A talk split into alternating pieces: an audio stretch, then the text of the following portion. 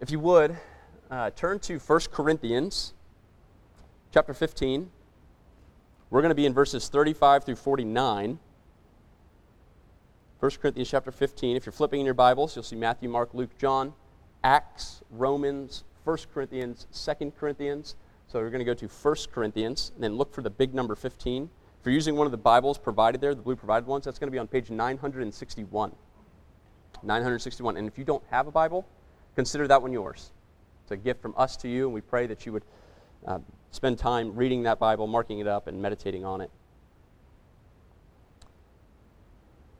And if you're using one of those blue provided Bibles, you'll find 1 Corinthians 15 just in the bottom right of page 961.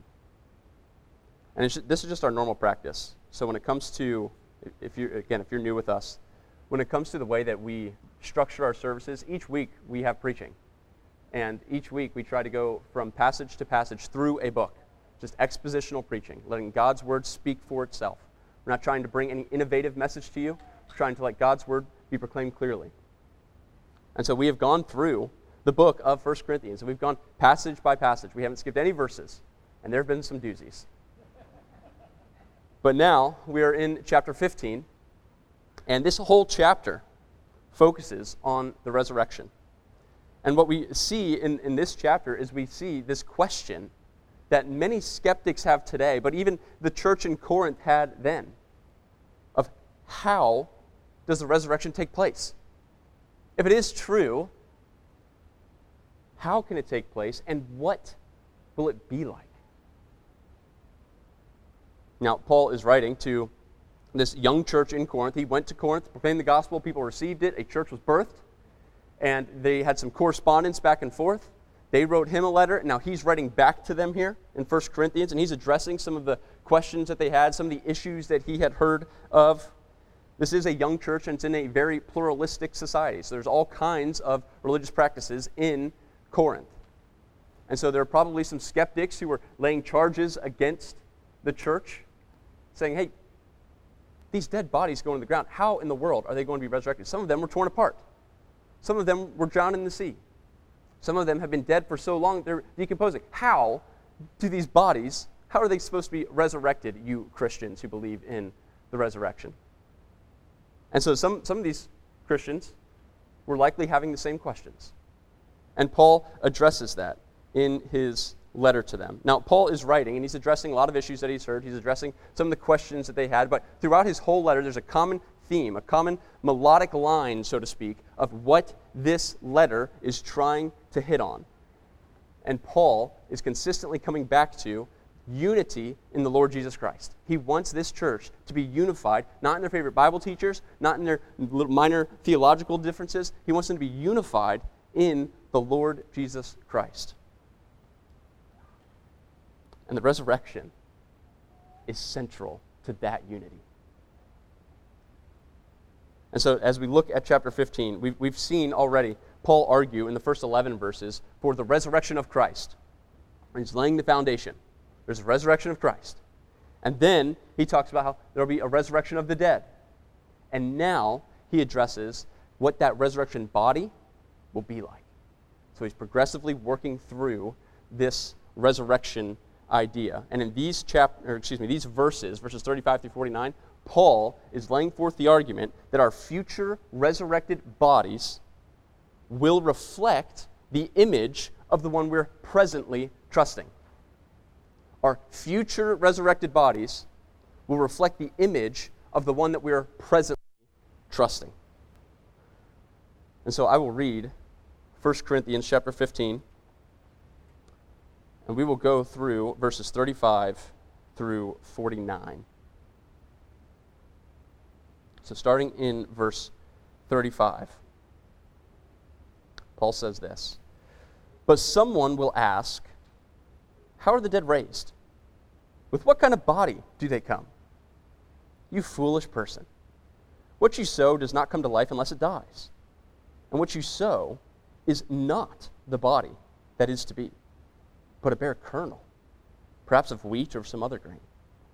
But God gives it a body as he has chosen, and to each kind of seed its own body.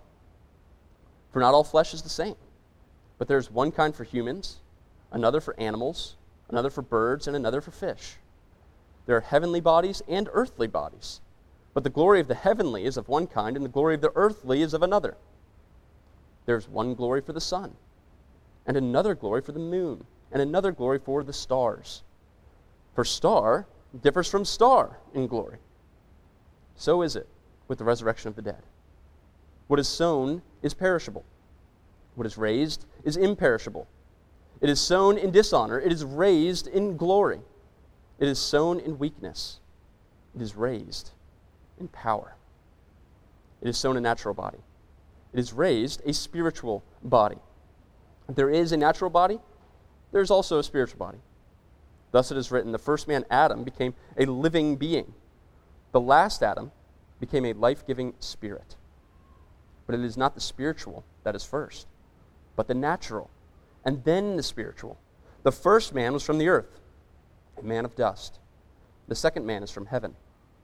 As was the man of dust, so also are those who are of the dust. And as is the man of heaven, so also are those who are of heaven. Just as we have borne the image of the man of dust, we shall also bear the image of the man of heaven. Let's pray. Father, thank you for this great hope that we have in the resurrection. We do pray that as we look at this text, that we would be moved to reflect the image of the man of heaven rather than the image of the man of dust. We pray this in Christ's name. Amen. So, in your bulletin, you will find that this text has been broken up into two sections verses 41, or excuse me, 35 through 41, and, for, and verses 42 through 49. So, Paul makes his argument, and then after making his argument in that first point, we see in verse 42, he says, So, so it is with the resurrection of the dead. So, that first part of his argument is him making the argument that we should go from death to glory. And if you see in your bulletin, you'll see that blank there from death. And the second part is that we would go from dust to heaven. So from death to glory and from dust to heaven. Look at verse 35. So we see Paul here, after addressing the resurrection of Christ, he now addresses the resurrection of the dead and what that body will be like. And he does that by introducing a hypothetical debate partner. So he, he says, Someone will ask, How are the dead rest, raised? With what kind of body do they come? The how and the what question. How's it going to happen? And what's that body going to be like? Natural questions to be asking, especially with this uh, relatively new concept of someone being raised from the dead and us being able to have that same resurrection. And so, on the surface, they seem like valid questions. However, Paul addresses that there's actually some foolishness to these questions. Now, I would be curious too. Like, how, how's, how's this going to work? Is this new resurrected body going to be similar to the body that was buried? Is it going to be susceptible to injury? Can this body die? Is it going to be susceptible to illness and sickness? Is it going to be susceptible to age? This whole last week, maybe because it's getting colder, this whole last week, my left knee was just killing me. I don't know why. I didn't do anything tremendously physical to try to bring any injury to that. But for some reason, it just has been, has been hurting me. And the only thing I can chalk it up to is just I'm getting a little bit older. Now, I'm not looking forward to what the next Lord willing, 10, 15, 20 years will be on that knee. But my age, I'm recognizing that this body is decaying, and it's decaying at a pace that I'm not terribly comfortable with. And so they are having these questions of will this resurrected body be similar to the body that was buried? But Paul points out that there's some foolishness to this question. In verse 36, he calls this person a foolish person. And he likens it to sowing seed. So he points out this, this person is foolish because this person believes in the harvest. He says, What you sow does not come to life unless it dies. And so Paul likens it to sowing seed. He, when it comes to seeds, these seeds, they were once attached to a life source, the plant, a living plant. But in order to, to scatter those seeds, to bring about more life, they have to be detached from that life source and they're detached from that life source, and then they're buried in the ground. And they don't bring forth life unless they die, unless they are buried. It's similar with us. Paul Paul points out that it's foolish to think that the same power that consistently, year after year after year after year, raises dead seed to life will not be able to raise the dead to life on the day of judgment. He points out that if you believe that dead seed can live again simply by burying it, then you can believe in the resurrection. Martin Luther points it out this way. He says, Our Lord has written the promise of resurrection, not in books alone, but in every leaf in the springtime.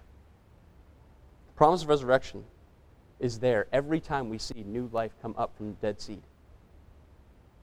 However, Paul presses even further in with this illustration. He's not done with it yet. He uses it to answer the question that they have. So, first, he uses it to answer the, the what question, and he answers in broad terms. He'll get more specific later, but he starts off by answering in broad terms. And so he answers it in two ways. He says that our resurrected bodies will be different from our current bodies. In verse 37, he says, And what you sow is not the body that is to be. But then he also points out that these resurrected bodies will be greater than our buried bodies. They're, they're, I mean, the, the Corinthians could have thought that our resurrected bodies will be worse. I mean, they're coming from death.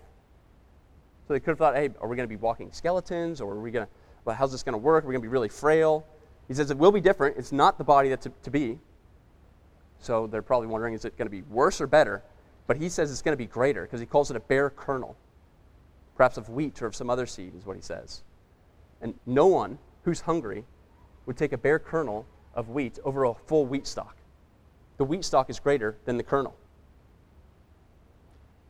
And so now, after answering the what question, that it's different, but it's also greater, he now answers the how question. In verse 38, he says, But God gives it a body, as he has chosen. So the Lord will determine what our resurrected bodies will be like. Not all resurrected bodies are going to be the same.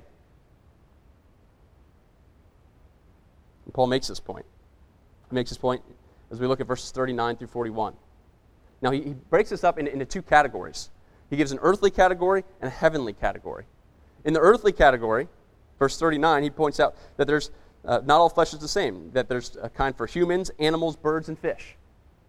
And then in verse 41, he says that there's a, a different kind of glory for the sun, and for the moon, and for the stars.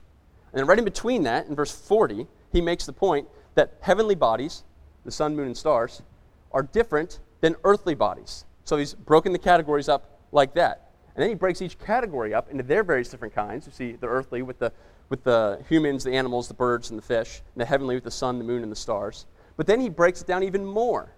So it's not just that all stars are the same. He says, but even star differs from star in glory. So to summarize, Paul is getting at with this first point is that God has determined that there will be a resurrection of all the dead. That all humanity will be resurrected. Acts 24 15 says, There will be a resurrection of both the just and the unjust. So it's not that if you're not in Christ, you won't experience a resurrection. You will. However, even though we are considered earthly, even though we're considered the flesh of, of humans, there's still going to be a difference even in that. Our resurrected bodies will be different, and they will be greater than our buried bodies.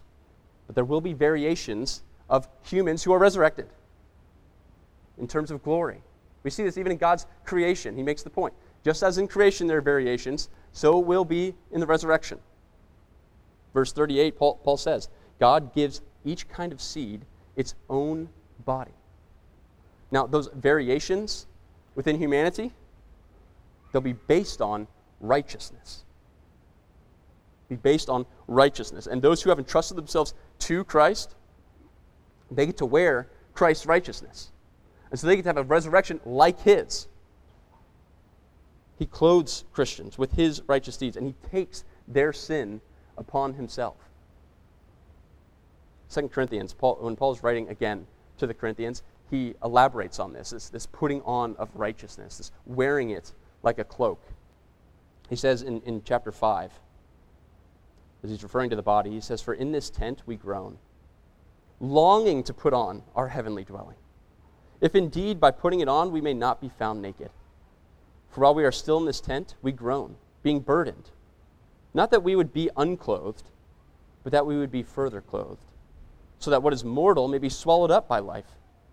He who has prepared for us for this very thing is God, who has given us the Spirit as a guarantee. And then in verse 10, he says, For we must all appear before the judgment seat of Christ, so that each one may receive what is due for what he has done in the body, whether good or evil.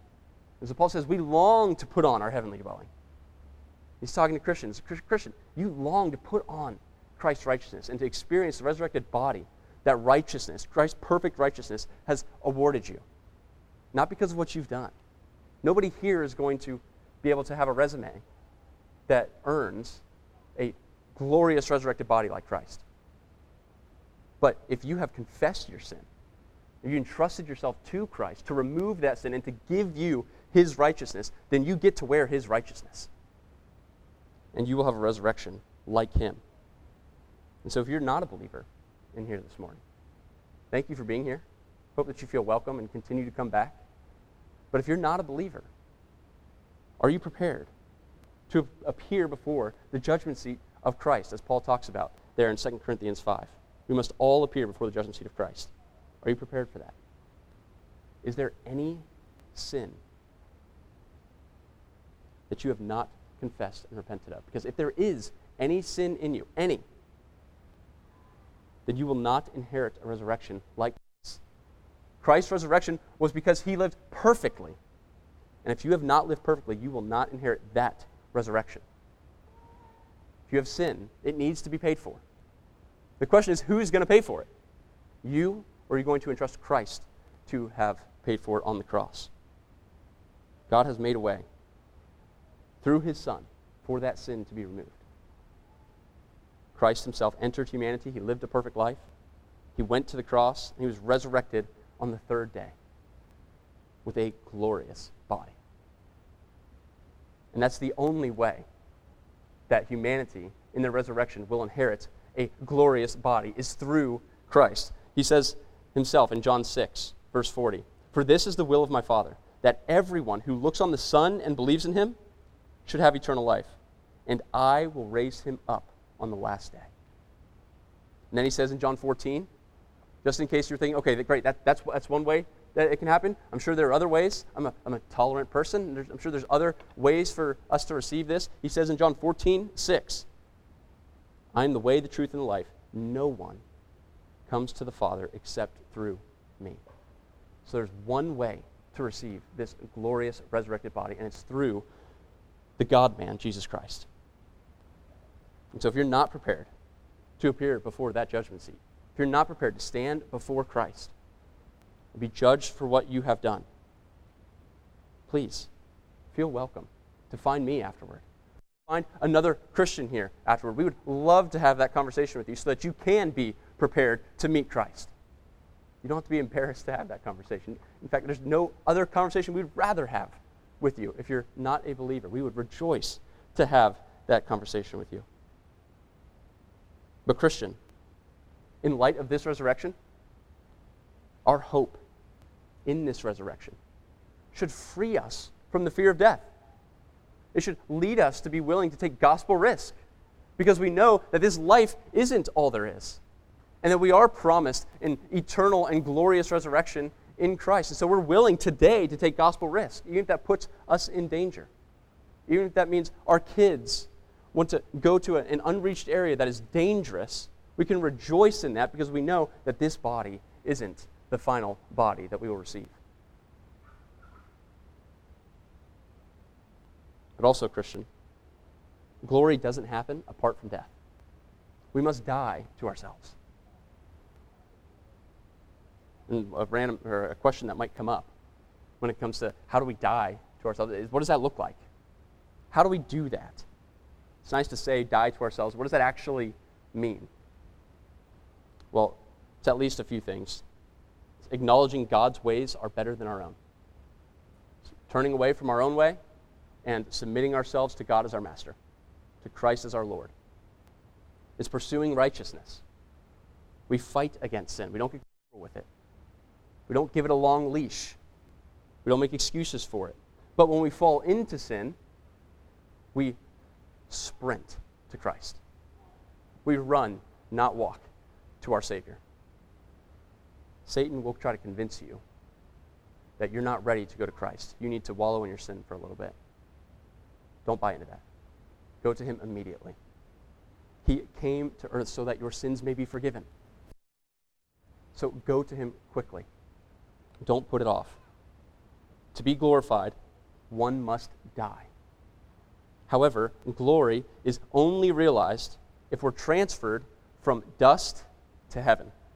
So we look at these next few verses. So look at me in verse 42. Paul now gets into the more specific differences when it comes to the resurrected body and the body that dies. He says, So it is with the resurrection of the dead. What is sown is perishable, it is sown in dishonor, it is raised in glory. It is sown in weakness, it is raised in power. It is sown in a natural body, it is raised a spiritual body. So we see the lesser, what is sown, moving toward the greater, what is raised. Perishable to imperishable. There's, there's no more death. These resurrected bodies will not perish. From dishonor to glory, from weakness to power, from natural to spiritual. Friends, what is to come is greater than what is present. If you are in Christ, what is to come is greater than what is present. So if you're a Christian today and you are sick, maybe it's a cold, or maybe it's far more serious than a cold. Whether you are sick for a couple days, whether you're sick for years, if you are a Christian, you can find peace knowing that you will not be sick forever. You will not have to bear that burden forever. And in the resurrection, 10,000, 10, 10 billion years from now, you're going to think those 70, 80, 90 years that I had here are nothing. I haven't been sick in 14 billion years. This is incredible. I, I lost my dad in 2015 to cancer. I cannot wait for the day when cancer is an absolutely irrelevant topic. That's going to be glorious. This life is brief. Christian, find peace knowing that you will not be sick forever. There is no sickness in an incorruptible and imperishable body.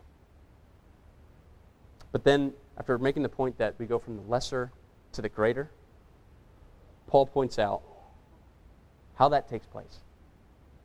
And he talks about the first Adam and the second Adam. So in verse 44, the second part of that, he points out there's a natural body, then there's a spiritual body. Thus it is written, the first man, Adam, became a living being. The last Adam became a life giving spirit. So we go first Adam and last Adam. And as he goes through those verses there, he, he categorizes these two. So the first Adam has a natural body, he became a living being, and he's from the earth. He's a man of dust. The last Adam, on the contrary, is a spiritual body. Now, that doesn't mean that he, he's just spirit, because it says spiritual body.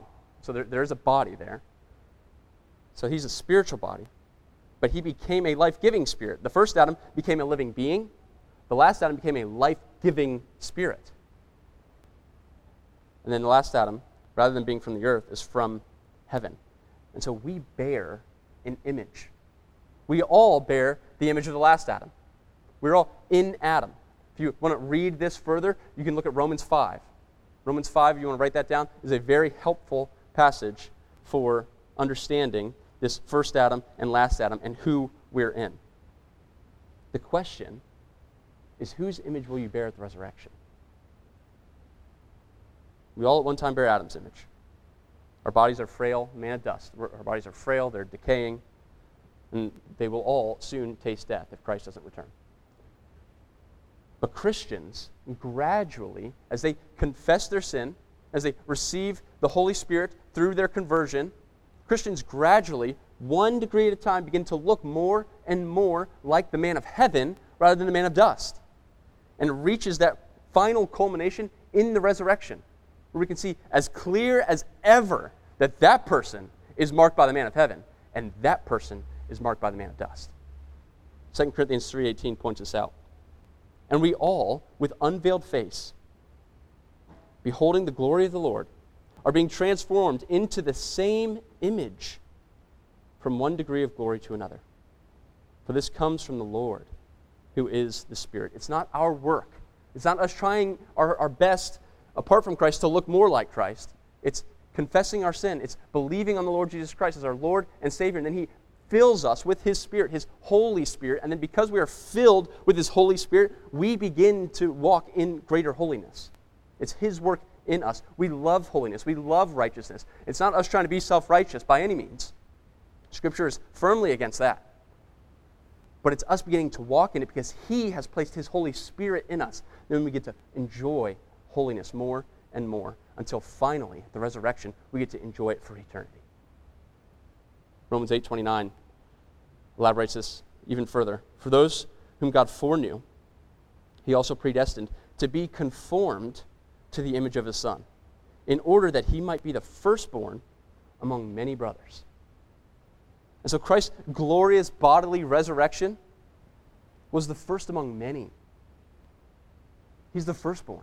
He still has preeminence as, as the firstborn, but there are many others to have a similar resurrection. Christ's followers will experience the same kind of resurrection as Christ. We follow him in death so that we may follow him in resurrection. This is what baptism signifies. You're buried in an ocean of grace, and you're raised up a new creature. It foreshadows the resurrection. And those who are not in Christ, they will experience resurrection, but it will be a different resurrection. C.S. Lewis, in his book, The Weight of Glory, puts it this way. Classic C.S. Lewis, way with words. He says, It is a serious thing to live in a society of possible gods and goddesses. And he elaborates to remember that the dullest and most uninteresting person you talk to may one day be a creature which, if you saw it now, you would be strongly tempted to worship or else a horror and a corruption, such as you now meet, if at all, only in a nightmare.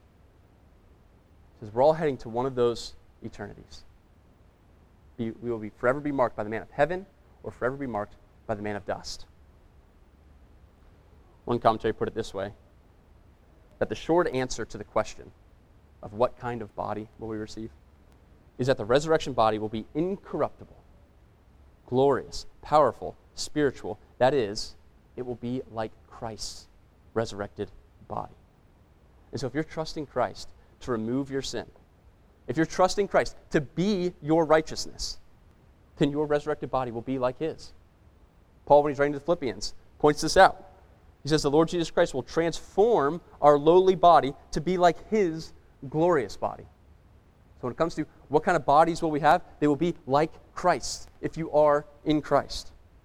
But it's not the case for those who have resisted Christ. They will be resurrected, but it will not be like Christ's resurrection body. And so, Christians, brothers and sisters, this, this is a reason for us to take the good news of the gospel to those that God has placed around us. Because as C.S. Lewis said, it's, it, we're all headed towards one of those eternities, where we creature so magnificent that we'd be tempted to worship it, or another one that is so horrific that we've only seen it, if at all, in a nightmare. The love of our neighbor should compel us to think about their eternity and then take the gospel to them. Share the good news. Find ways to talk with them about what Christ has done. Have them over to your house. Talk with them out in the yard. Bring them into your backyard for a cookout.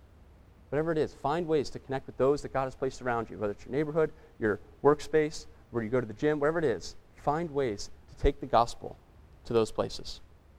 C.S. Lewis continues with that quote he says, all day long, we are in some degree helping each other to one or the other of these destinations.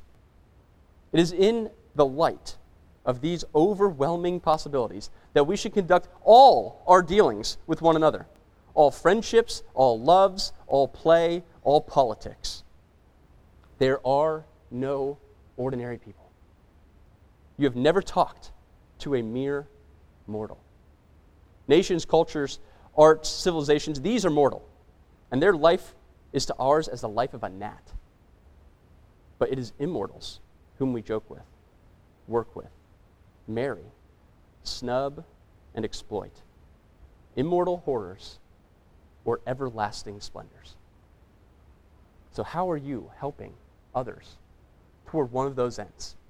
An immortal horror or an everlasting splendor? Let's be in the business of taking the gospel to others so that they may enjoy the everlasting splendor that is found in Christ.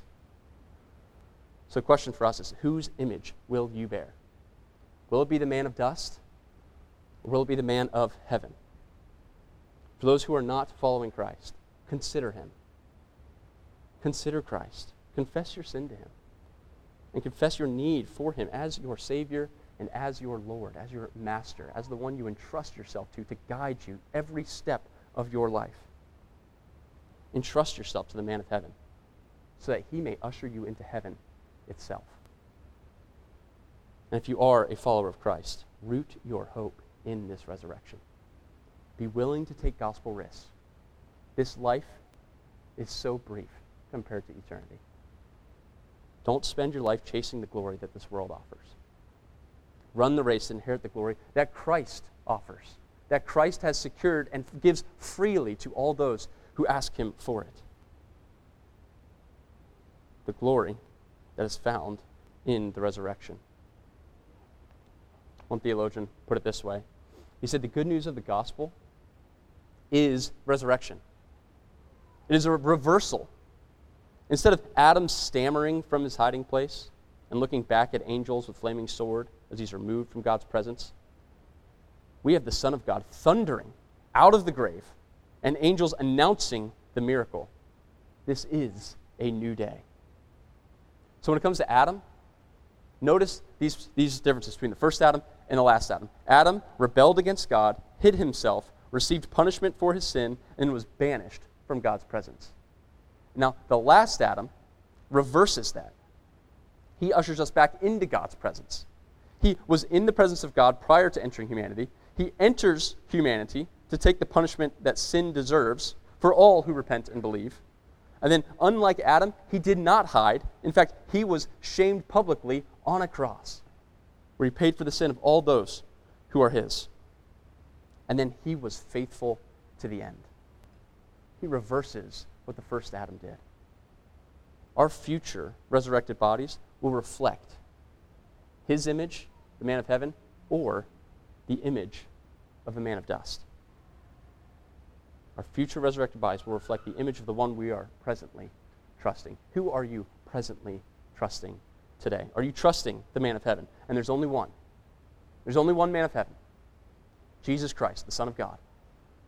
Or are you trusting in some version of the man of dust? Let's pray.